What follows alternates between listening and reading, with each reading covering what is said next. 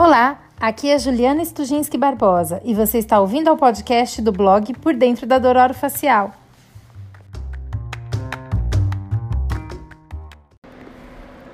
Hoje eu vou te contar uma história.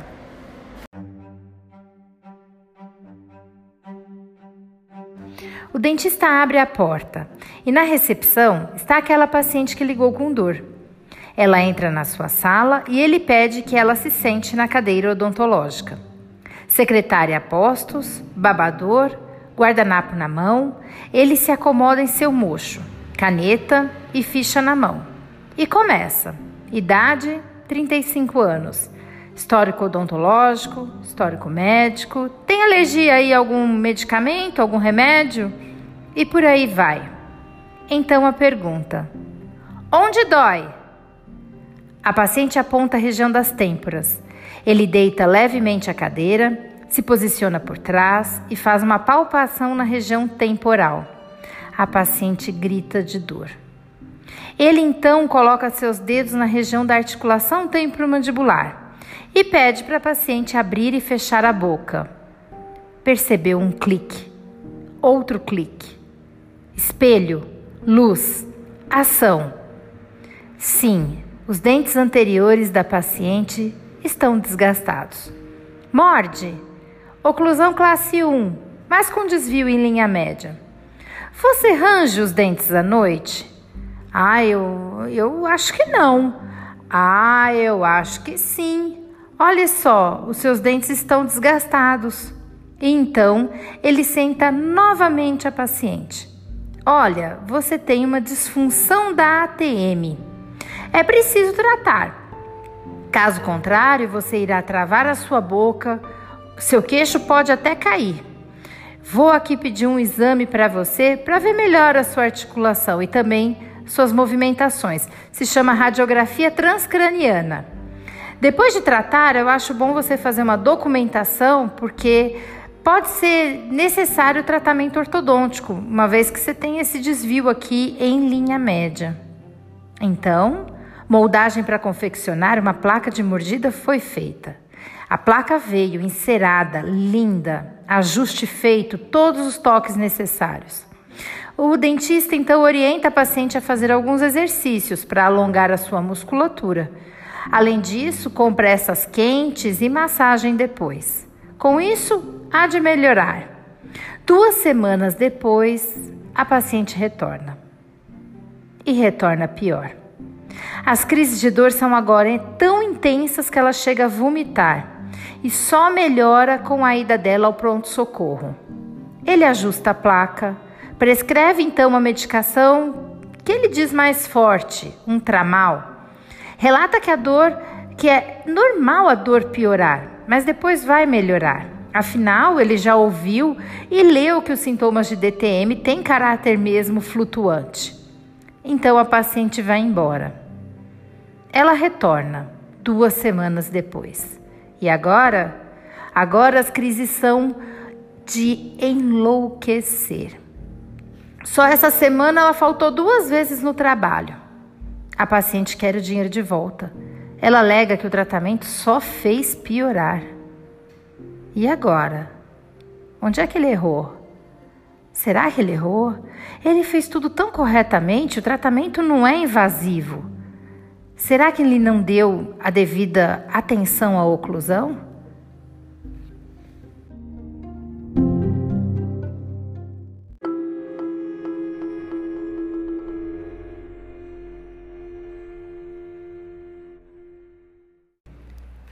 Ele errou. Ele errou em não ouvir a paciente.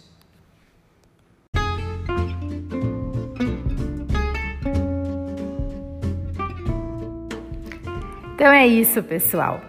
Essa história eu escrevi no dia 25 de março de 2010 e ela está no meu blog, num post chamado Onde Dói. E eu resolvi contar essa história hoje no podcast porque hoje, quer dizer, amanhã, dia 28 de fevereiro, eu estou gravando isso no dia 27 de fevereiro, meu blog vai completar nove anos de existência. Olha que bacana! E ele começou meio sem querer esse blog. Esse blog surgiu depois que a gente matou uma comunidade de DTM no Orkut. Eu queria um espaço para eu falar o que eu penso, para passar as informações que eu adoraria que todo mundo lesse, visse, ouvisse sobre dor orofacial. E eu encontrei ali no blog um espaço para isso. Claro que com o passar dos anos, a importância dos blogs de modo geral, ela vem diminuindo, né? Ao longo desse tempo todo e, e as redes sociais aumentaram um pouco. Hoje, por exemplo, eu posto muito mais no Instagram. Quem não me segue ainda, por favor, me siga, arroba DTM Dororo Facial, no Twitter, arroba Dororo Facial, ou no Facebook, arroba, é, Facebook barra é, acho que é dor orofacial. Facebook a gente nunca lembra mais, né? Mas procura lá o por dentro da dor orofacial. Do que realmente escrevo no meu blog. Eu até descobri recentemente que dá para colocar uma postagem do Instagram no blog. Eu acho que eu vou começar a fazer isso.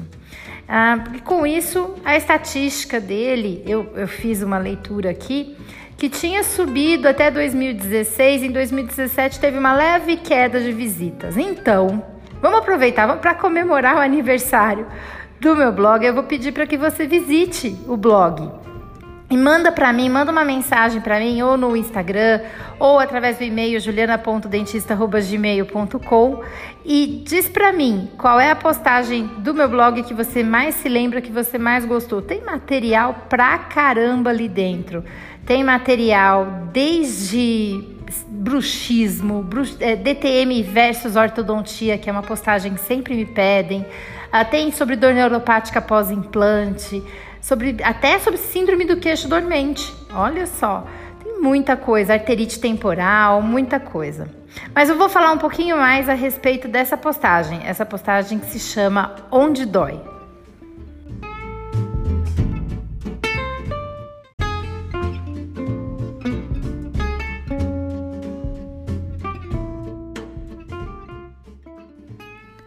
Então vamos falar um pouquinho a respeito dessa postagem, a postagem Onde Dói, que está no meu blog, que é julianadentista.com. Bem, ele errou em não ouvir a sua paciente. Isso, essa história que a gente que eu li agora para vocês e que eu inventei, ela foi inventada, é uma história fantasiosa, mas se me contassem, eu ia achar que era verídica. Porque isso é tão recorrente no meu consultório, no consultório dos especialistas em disfunção temporomandibular e dor facial, que eu acho que eles já estão até acostumados. Na verdade, tudo é um pouco culpa da formação do cirurgião dentista. O dentista, ele tem uma tendência a ser extremamente mecanicista. Quando eu escrevi isso em 2010, eu jurava que em 2019 esse quadro já teria mudado. Mas infelizmente, a graduação, quando a gente se gradua como cirurgião dentista, nem todas as escolas, elas faculdades, elas apresentam uma disciplina de dor orofacial. Então, como é treinado o cirurgião dentista, o clínico geral para o tratamento da dor? Se você dentista está ouvindo esse podcast agora, pense como foi a sua formação em disfunção temporomandibular e dor orofacial. Ela foi junto com a oclusão, com a prótese? Ou ela foi uma disciplina separada e com toda a carga horária necessária para que você tivesse o mínimo de formação? Garanto que foi com muito menos ênfase do que aquela matéria que você aprendeu, aquele material resinoso, Mega Blaster, que faz colagem daquelas facetas. Você sabe quais, né? Então vamos ali analisar a história em detalhes, da mesma forma com que eu fiz lá na postagem. Mas agora eu vou tentar uh, mostrar para vocês algumas atualizações. Primeiro, o paciente, o, ele entrou na sala e o dentista solicita que ele se sente logo na cadeira odontológica. Esse é um dos maiores erros que o cirurgião de, dentista ou fisioterapeuta ou médico, etc., pode fazer. Pedir para o paciente logo deitar na maca, logo sentar no divã, né? É, que são situações em que o paciente não se sente confortável para contar a sua história. Então, o que acontece? Já foi comprovado que a cadeira odontológica ela aumenta o nível de estresse do paciente. Imagine num paciente com dor. Ele vai ficar ali inibido em conversar, em contar para você o que realmente está acontecendo. E muitas vezes ele esquece detalhes. O ideal é sempre iniciar a conversa na, numa cadeira normal, num escritório e de preferência que você não esteja paramentado, que você não esteja, você pode estar ali com o seu jaleco, mas não não esteja de touca, não esteja com máscara, esteja livre ali para o paciente ver e confiar em você. Ele precisa ver o seu rosto e você precisa ver o paciente por inteiro e não com um babador e um guardanapo na mão, não é mesmo? E vamos ao segundo ponto: as perguntas feitas pelo dentista. A parte principal do diagnóstico é a anamnese.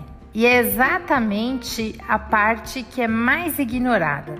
Primeiro, as perguntas. Ah, muitos cirurgiões dentistas ainda, eles usam uma mesma ficha de semiologia que antigamente, quando eu escrevi em 2010, elas eram compradas na dental mais próxima do consultório. Hoje, em 2019, eu acredito que muitos migraram para programas de gerenciamento que estão no computador e ainda usam as fichas fornecidas por esses programas. Eu sei disso, muitos fazem isso. São poucos aqueles que param, pensam e elaboram fichas mais completas de acordo com a sua necessidade. Não que essas perguntas não sejam importantes, pessoal, mas deveriam ser abordadas depois que o dentista conversou com o seu paciente e perguntou a respeito de uma coisa, da sua queixa principal. Muitas vezes o dentista não dá chance de perguntar para o paciente o que trouxe o paciente ao consultório. E é aí que ele oferece tratamentos que muitas vezes o paciente nem estava buscando. Eu me lembro. Mas o dentista acertou numa coisa. Ele procurou o local da dor, ele pediu para o paciente apontar onde dói. Ótimo! Ele tinha a localização precisa da dor, mas falhou. Falhou em não abordar mais na anamnese. Qual era o tipo da dor? Quanto tempo ela estava ali presente? Era uma dor frequente, infrequente? Qual a duração da dor? Qual era a sua intensidade? Aquela, numa escala de 0 a 10, que nota você me dá para sua dor? Entre 0, nenhuma dor, e 10, a pior dor possível. Alguma coisa estava acompanhando a dor? Algum sintoma acompanhante? Ela piorava com quê? Ela melhorava com quê? Não. Nenhuma dessas perguntas foram feitas. Ah, mas tinha um clique. Tinha um clique, um estalo nas articulações temporomandibulares. Bem, eu não vou entrar em detalhe, da mesma forma com que eu não entrei em detalhe minha, no meu post também, no blog, porque essa questão do clique, da, do estalo na articulação, ela rende um podcast inteiro. Eu vou fazer um podcast só sobre estalos na ATM. Ah, mas só uma dúvida que eu acho que toda vez a gente deve levantar. Esse clique, esse estalo, reproduzia a queixa do paciente? Qual era a queixa? A dor. Reproduzia a dor do paciente? Ah, o dentista não sabe, afinal, ele não perguntou, não é mesmo? E aí? Aí ele deitou a paciente, ligou ali o refletor, pegou o espelho na mão e sim, os dentes estavam desgastados. Mas peraí, você sabe quando esse desgaste aconteceu? Ontem, nove anos atrás, quando eu escrevi essa postagem no blog, desgaste dentário é uma cicatriz e merece uma investigação, bem como o bruxismo merece uma investigação. É mais um tema para outro post, para outro podcast. Eu fiz um podcast sobre bruxismo, então é o primeiro dessas linhas. Se você não ouviu, vai lá ouvir. E depois a gente vai falar um pouquinho a respeito disso. Mas não esqueça, dente desgastado merece investigação, porque pode ser bruxismo? Até pode, uma atrição, mas pode ser uma, um tanto de outras coisas que você nem imagina. E aí ele pediu uma radiografia transcraniana. Bem, o que, que ele quer ver nessa radiografia? Olha, pessoal, toda vez que a gente solicita um exame complementar, esse exame ele é complementar. É, na, do, na dor orofacial, os exames complementares equivalem a 5% do, de toda a carga do diagnóstico. 75% é sim anamnese, 25% exame físico, 5% exames complementares. Toda vez que a gente pede um exame complementar, a gente tem que saber por que a gente está pedindo e o que a gente quer desse exame. Esse exame vai mudar minha conduta? Uma radiografia transcraniana mudou a conduta do colega? Acho que a gente tem que começar a pensar mais a respeito disso.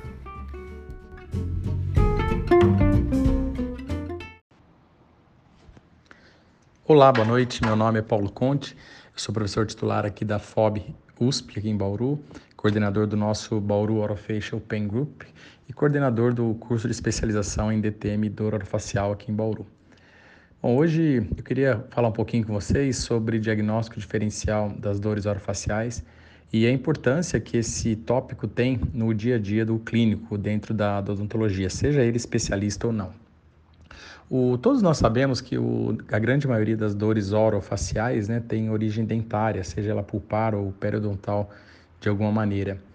Mas o que todo mundo precisa saber é que, na verdade, nós temos uma, uma grande diversidade de manifestações na face e no segmento cefálico também, é, especialmente em área de têmpora, né, no caso das, das DTMs, e que essas manifestações, elas muitas vezes confundem o, o diagnóstico do cirurgião dentista e podendo levar, como é muito comum, a tratamentos irreversíveis, onerosos e muitas vezes com um, um impacto emocional e social e psicológico eh, na vida do paciente que procura por tratamento e muitas vezes ele é sugerido e pior ainda, né, é realizado tratamentos irreversíveis como cirurgias, tratamentos endodônticos, exodontias, uh, como forma de terapia da dor orofacial sem nenhuma indicação.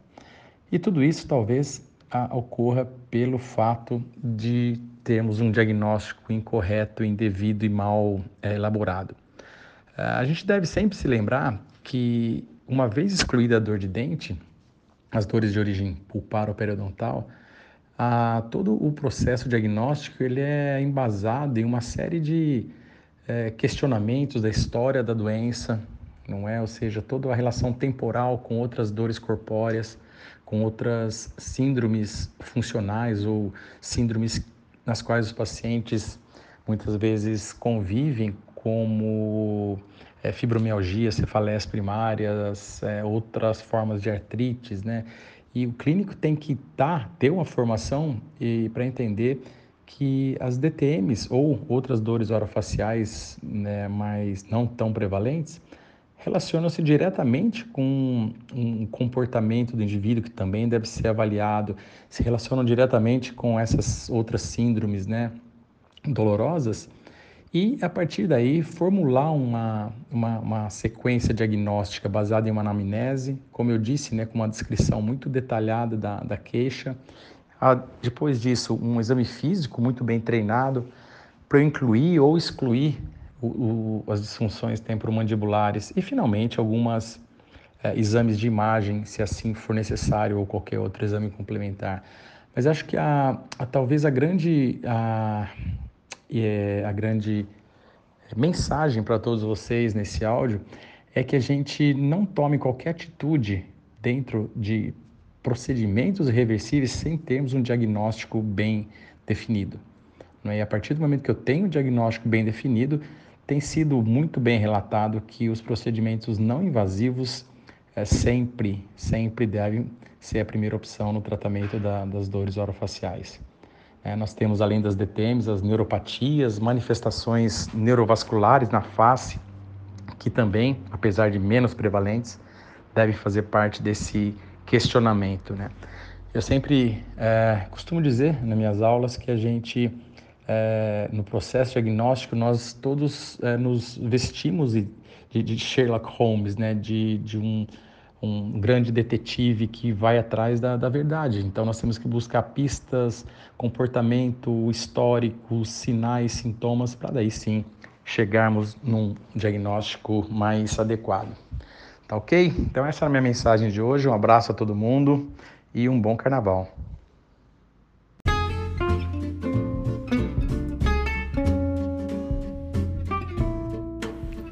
Como disse o professor Paulo Conte no áudio, a arte do diagnóstico é essencial.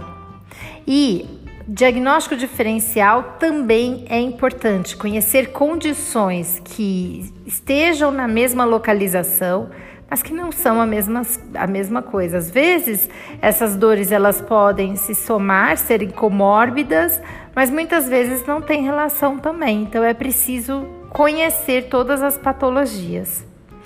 Ah, com relação àquele caso, bem, houve um erro muito grande, que foi iniciar um tratamento sem um diagnóstico preciso, sem ouvir a paciente. E se o dentista tivesse ouvido a paciente? Provavelmente ele contaria uma história assim. Atendi uma paciente com uma dor na região temporal. A dor ela teve início há cinco anos. Antes a frequência era mensal. Às vezes pulava um mês, sempre piorando na menstruação e sempre do mesmo lado. Hoje a ocorrência é semanal. Cada crise dura dois dias. A dor começa fraca, em peso, mas logo fica pulsátil e forte a paciente marcou 9 numa escala entre 0 e 10. As crises costumavam melhorar com analgésico simples, mas hoje ela precisa ir até o pronto atendimento. As crises não têm horário preferencial de ocorrência e a dor é acompanhada de, de náusea, a paciente já chegou a vomitar, fobia à luz, fobia ao barulho e fobia ao cheiro. Do que, que eu estou desconfiada?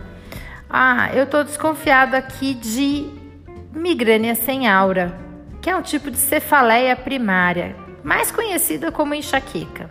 E a paciente foi referenciada ao neurologista. Ok, e a palpação no músculo temporal? Bem, será que é hiperalgesia? Será que era uma DTM? Será que não? Isso aí fica para uma outra história.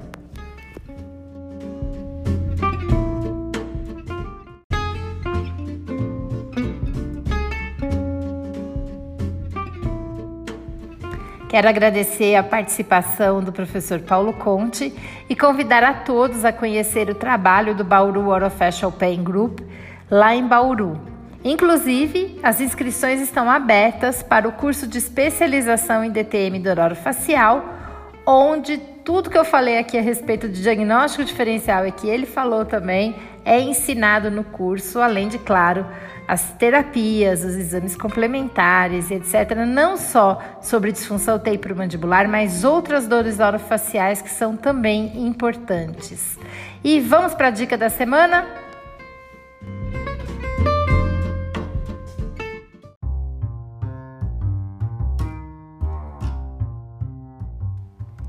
E a dica desse programa Além de, claro, visitar o meu blog julianadentista.com, enviar um e-mail para mim, uma mensagem dizendo qual a postagem que você mais gostou. Além de, claro, isso. Uh, a dica desse programa é um outro podcast, o Boa Noite Internet. Boa Noite Internet foi uma surpresa que surgiu aí no final do ano passado, praticamente junto com o meu podcast, que é o podcast do Cris Dias. E pessoal, se é uma pessoa da qual eu sou fã, é do Cris Dias. O cara é muito bacana. Eu já assisti um curso e já conto essa história para alguns amigos. O projeto do Dia do Bruxismo que eu tenho junto com a professora Adriana, o formato, a forma da gente dar aula ali de um formato um pouquinho mais informal. É, eu me baseei no curso que eu fiz com o Cris Dias sobre mídias, mídias sociais. Foi um curso muito bacana para eu refrescar a cabeça a respeito e pensar um pouco diferente a respeito de tudo que a gente está vendo aí nas redes sociais. Mas o podcast do Cris não é sobre isso, ele é um podcast procurando respostas. Eu diria que é um podcast muito bom é, para ouvir tanto no carro como na academia. Ele é gostoso, ele é, ele tem storytelling, ele é muito bom. Eu se fosse você, procurava aí, eu vou deixar o link do site dele, mas o Boa Noite Internet também tá em todas as, as mídias, os aplicativos que tocam podcasts, é, Apple Podcasts, Spotify, Google Podcasts, etc. Procure aí e ouça o, os programinhas aí do Cris Dias, do Boa Noite Internet, e depois você me conta se você gostou, tá bom? Até a próxima!